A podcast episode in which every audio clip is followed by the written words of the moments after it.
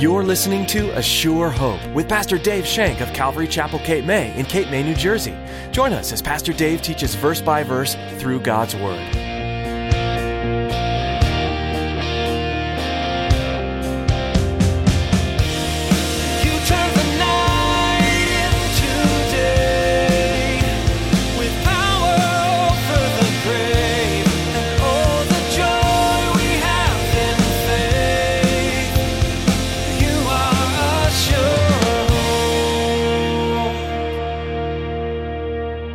Joshua made it clear choose this day who you will serve. You want to cry out to pleasure? You want to cry out for materialism? You want to cry out to the God of the world? Let them save you. Let them be your help in your time of trouble. Let them take care of your needs. Go ahead. But if you choose the one true living God, if you walk hand in hand with your Savior, if you confess your sins and humbly give yourself to Him and your life to let Him do as He pleases, then He will deliver you. Both you and the world you live in are designed to place a master in your life. As such, you'll end up either serving God or something else. Pastor Dave encourages you to place Jesus as your master and warns you that anything other than Jesus will let you down. Commit yourself to serving Jesus and you'll find true balance. Now, here's Pastor Dave in the book of Judges, chapter 10, as he continues his message The nation falls into decay once again.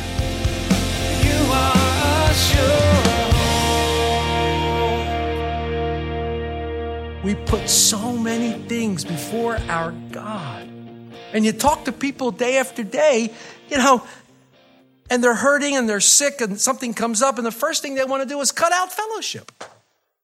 So one thing you need, but the first thing we cut out, and I don't know, you know, the first thing you want to do is, I don't want to go to church tonight. Well, why? I'm having a bad day. Well, then you should be in church if you're having a bad day. What a better place to be.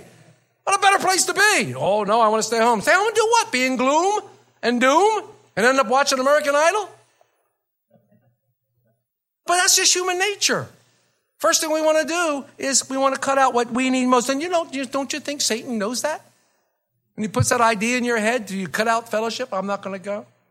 I'll show you, God, I'm not going to go. And who gets hurt? You miss out on something. Anything that becomes a master passion of ours and is placed before our relationship with Christ is a foreign God.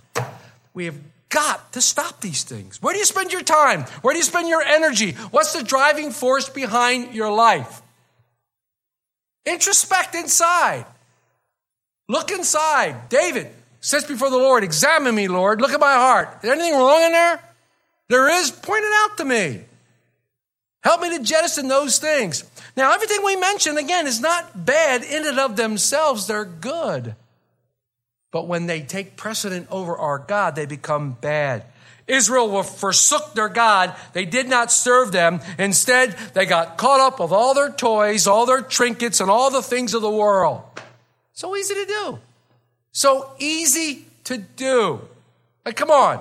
You're the same as I am. At least I hope you are. How many of you are wide awake until you open the Bible at night to read?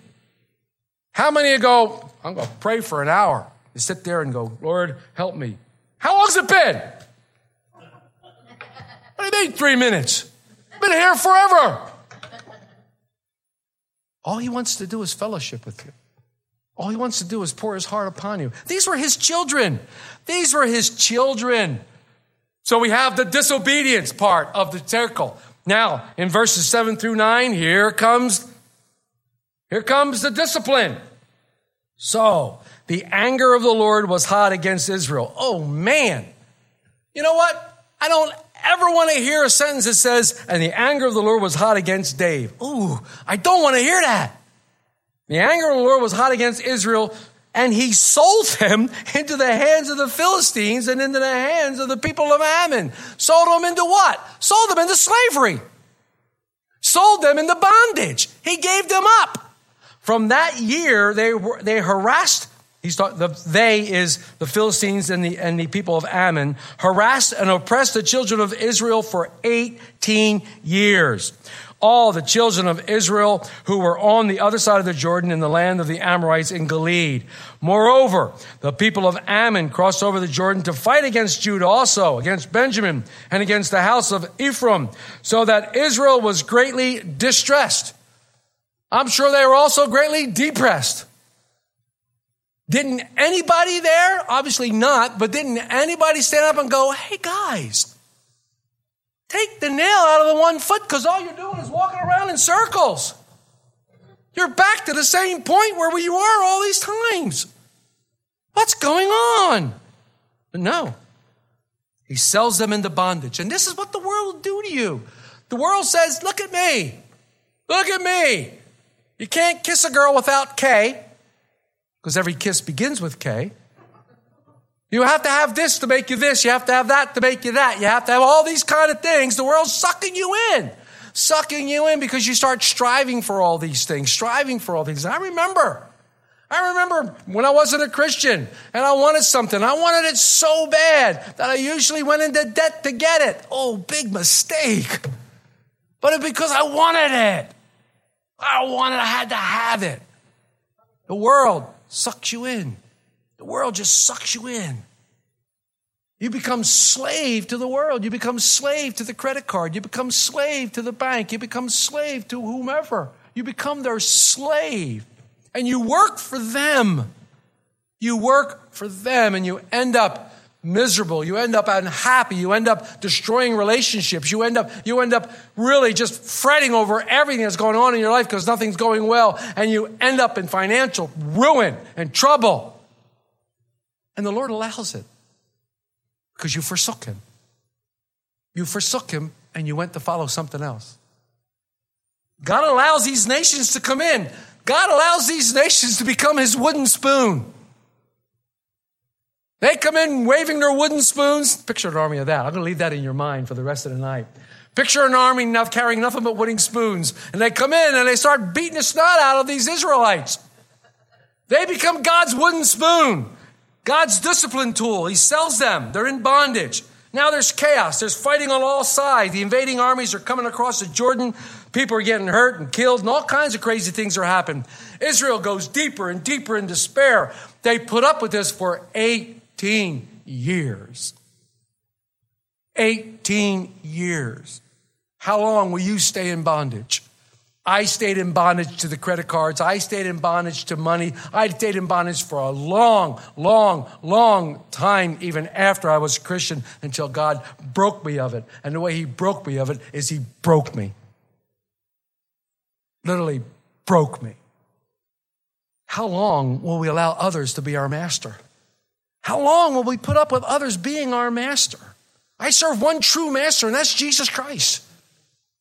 He is my true Lord, and He has everything for me. And how long will I continue to blame God for my disobedience? Oh Lord, if you'd have been a good Lord, you wouldn't let me make that loan. You know I wanted to go see my daughter, so I had to have this money so I could get there. Why did you let me do it? Or you start blaming someone else, spouse, a neighbor, whomever unfulfilling careers, broken relationships, financial problems. How long are you going to wait before you cry out to the Lord? Israel waited 18 years, 18 years to call out to God. But finally, the cycle comes to the next D word despair, disobedience, discipline, despair, and it's time to call out to God. I would imagine one of the guys who's probably 900 years old sitting there going, finally.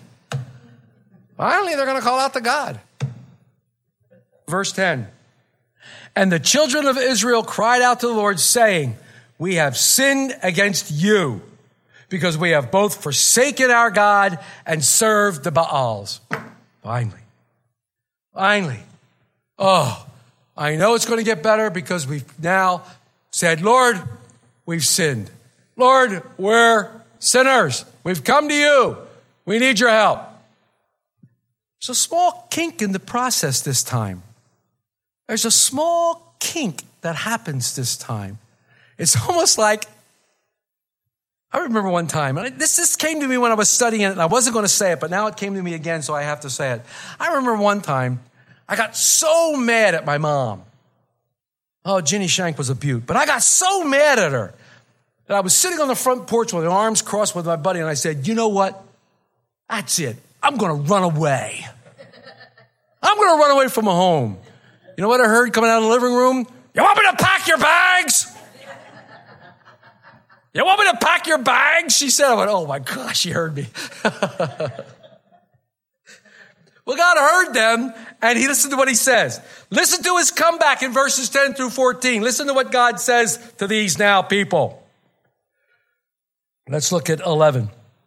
So the Lord said to the children of Israel, Did I not deliver you from the Egyptians and from the hand of the Ammonites and from the people of Ammon and from the Philistines? Also the Sidonians, the Amalekites and the Maonites. When they oppressed you, you cried out to me and I delivered you from their hand. Yet you have forsaken me, served other gods. Look at this one. Therefore I will deliver you no more. Ouch. What? No, no, no, no, no, Lord, this is when you say, I'm going to take care of you. No, no, no, no, no, Lord, this is when you say, you know, me and you all the way, God, you know, hey, we're buds. Come on, this is when you say we're good. No. What? In other words, what he's saying is, and I love the next verse, you got to look at verse 13. Go cry out to the other gods which you have chosen and let them deliver you from the distress. Be careful what you really want and what you really press for. Be careful what you really pray for. Be careful what you really go for with all your gusto. God just may give it to you. And then when you have it, you cry out, go, let them save you. Let them take care of you. Let them carry you. God gave them over. What does it sound like? God gave them over? Anybody hear of Romans 1? Right. Gave them over to what they want. This is what you want? Go for it. I'm giving you over. I'm letting you do it. Go ahead. He gave them over to their reprobate minds, giving them over. I will deliver you no more. Ouch, man, that wooden spoon stings. That wooden spoon really stings. He's saying, go cry to the gods you're serving. This happens a lot. When people are serving different gods, you hear their cries in the hospital. People are serving money and they'll come up to the doctor and when their child is dying they'll go, Money's no object, God. No uh, doctor, money's no object. Do whatever you need to do. Money's no object. When they're serving drugs, they'll say, whatever drug you got, isn't there some experimental drug? Isn't there some this? Whatever's necessary to cure it. Whatever you do, doc, use all your powers to save it. God says, go ahead. Let me know how that works out for you. Go ahead. And then when the child dies, they blame God instead of coming to their knees and calling out to God or coming boldly to the throne room of grace and humbly submitting yourself to God. Joshua made it clear choose this day who you will serve. You want to cry out to pleasure? You want to cry out for materialism? You want to cry out to the God of the world? Let them save you. Let them be your help in your time of trouble. Let them take care of your needs. Go ahead. But if you choose the one true living God, if you walk hand in hand with your Savior, if you confess your sins and humbly give yourself to Him and your life to let Him do as He pleases, then He will deliver you. Then He will deliver you. You listen to what it says. If my people who are called by my name will do what?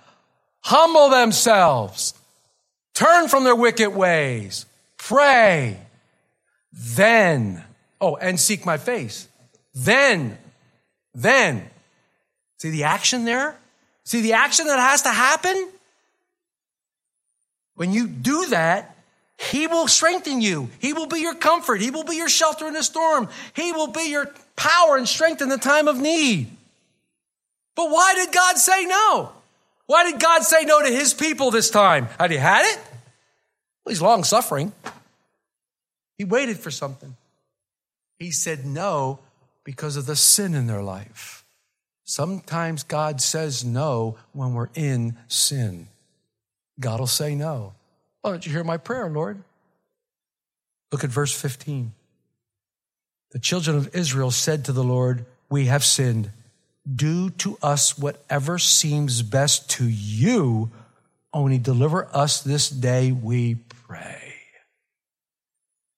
They acknowledged their sin. What I hear here, you know what I hear in this? What I hear right here is I hear Jesus' words, not my will, but your will be done. Not my will, but your will be done, O Lord. your will. Many, many times we get in a situation where we go, I won't seek you until you do this, God. I won't seek you until you do this. How many people do you know when you're witness them? They'll say, Well, when I see it, I believe it. God says, No, no, no, no. Believe it and I'll show you it. Do whatever you will, they said. You see them laying their lives, they're laying their lives down. Do whatever you will. Your will be done. Do whatever you will. You know, as, as I just am affected by various things that I see and that I hear, and I'm affected by things and they stay with me. And one of the most powerful scenes to me, one of the most powerful scenes in the movie Facing the Giants, one of the most powerful scenes in the movie is when he is out in the middle of the field and he is bawling because he's the problem they can't have kids. He's the problem. He's the problem. And he stands out there and all of a sudden he gets this revelation. He says, Lord, I will still serve you even if I can't have children. Man, I get chills in my spine every time I hear that. This is what's happening here. Whatever you will, Lord, whatever you want to do, well, that's okay. Whatever it is. I'm going to serve you, Lord, even if you don't heal me from cancer. I'm still going to serve you. Even if you don't hear my son, even if you don't do this, even if you don't restore my relationship with my wife, I will serve you. God can do a lot with that. God can do a lot with that because it's the heart. It's the heart. He looked at them, and I love the next line because he had compassion on them. Why did he have compassion upon them? Look at, 15, uh, look at 16. Look at 16. I love this verse. So they put away the foreign gods from among them and served the Lord. So there's an action here. You know what I call this? I call this true repentance. I call this true repentance. Why? Because repentance simply means change. Repentance means I'm going this way, I'm going to change the way I'm going, and I'm going to go this way towards the Lord. That's what repentance means. I'm going to give this up and I'm going to go this way. Best part of the movie Fireproof is when he takes the computer out back and beats the snot out of it with a baseball bat because he had a pornography problem. And that was one way to rid of it. He was showing everybody, including the Lord, I'm done with this. Boom. That's repentance. Repentance isn't saying, oh, I'm sorry. You got caught. That's not repentance. Godly sorrow leads to godly repentance, being truly heartful sorry, and then changing your way. Changing your way. That's true repentance. And that's what God looks for. True repentance, a true repentative heart. But look at the next part of that verse. Here it comes. And his soul, God's soul, could no longer endure the misery of Israel. Israel, the apple of his eye, his children, his special people, the ones who he called out, whom he loved and he loved and he loved.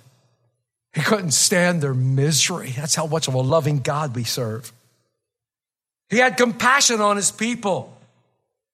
This is the same way he thought of you when Jesus went to the cross. This is exactly the same way he thought of you. He saw your misery and his soul couldn't handle it and he sent his son to the cross.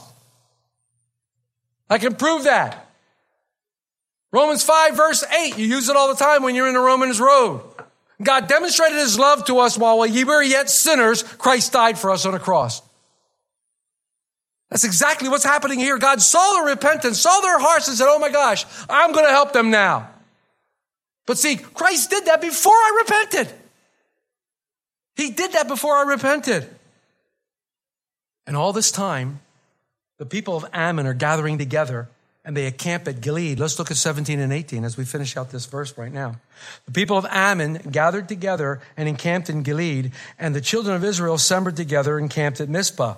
The people the leaders of Gilead said to one another, Who is the man who will begin to fight against the people of Ammon? He shall be head over all of the inhabitants of Gilead. No leader. Where is our leader? No one's available because they're all serving idolatry. They're all there.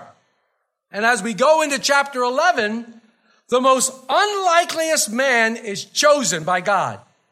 The most unlikeliest man is chosen by God. Look at verse 1. Now, Jephthah, the Gileadite, was a mighty man of valor. So he was already a mighty man of valor. He was already a man strong, but he was the son of a harlot.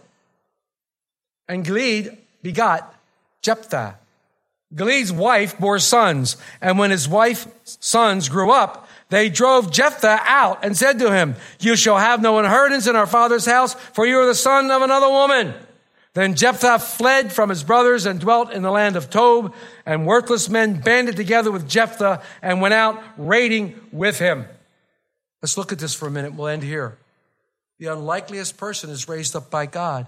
Talk about unlikely.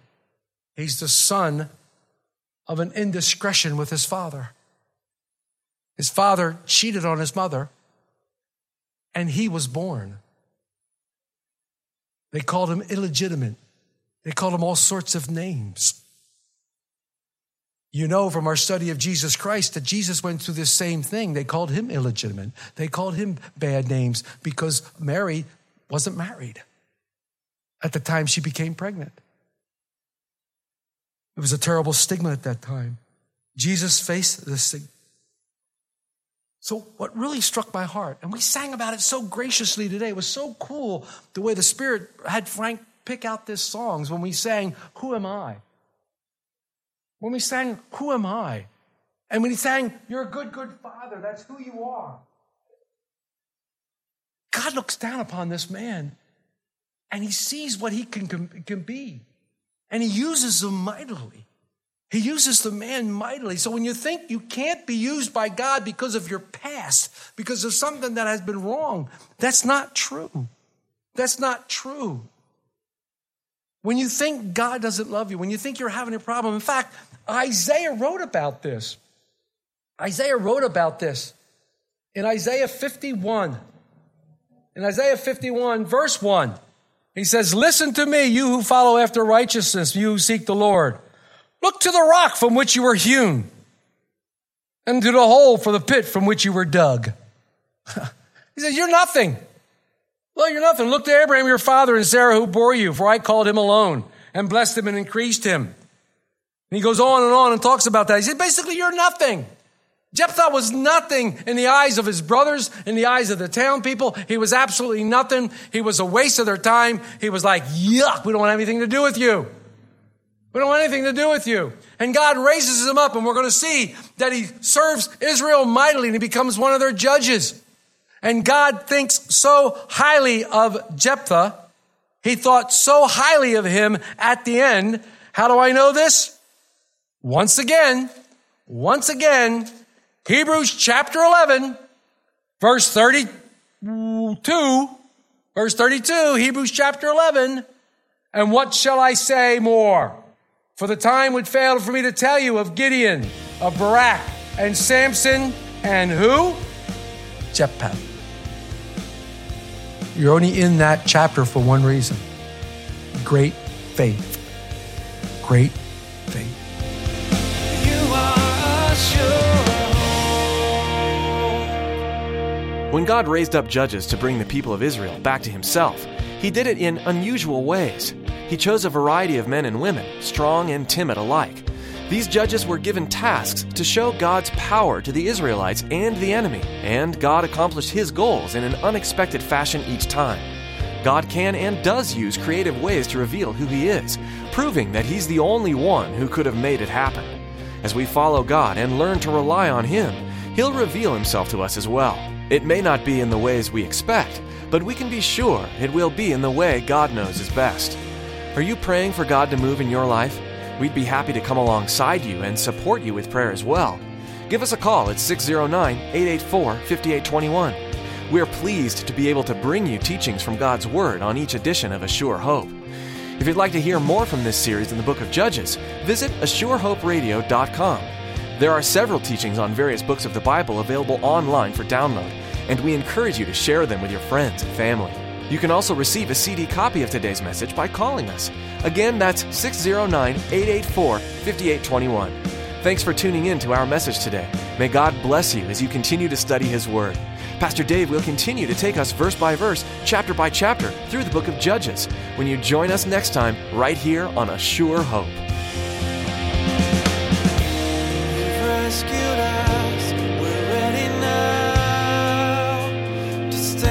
up on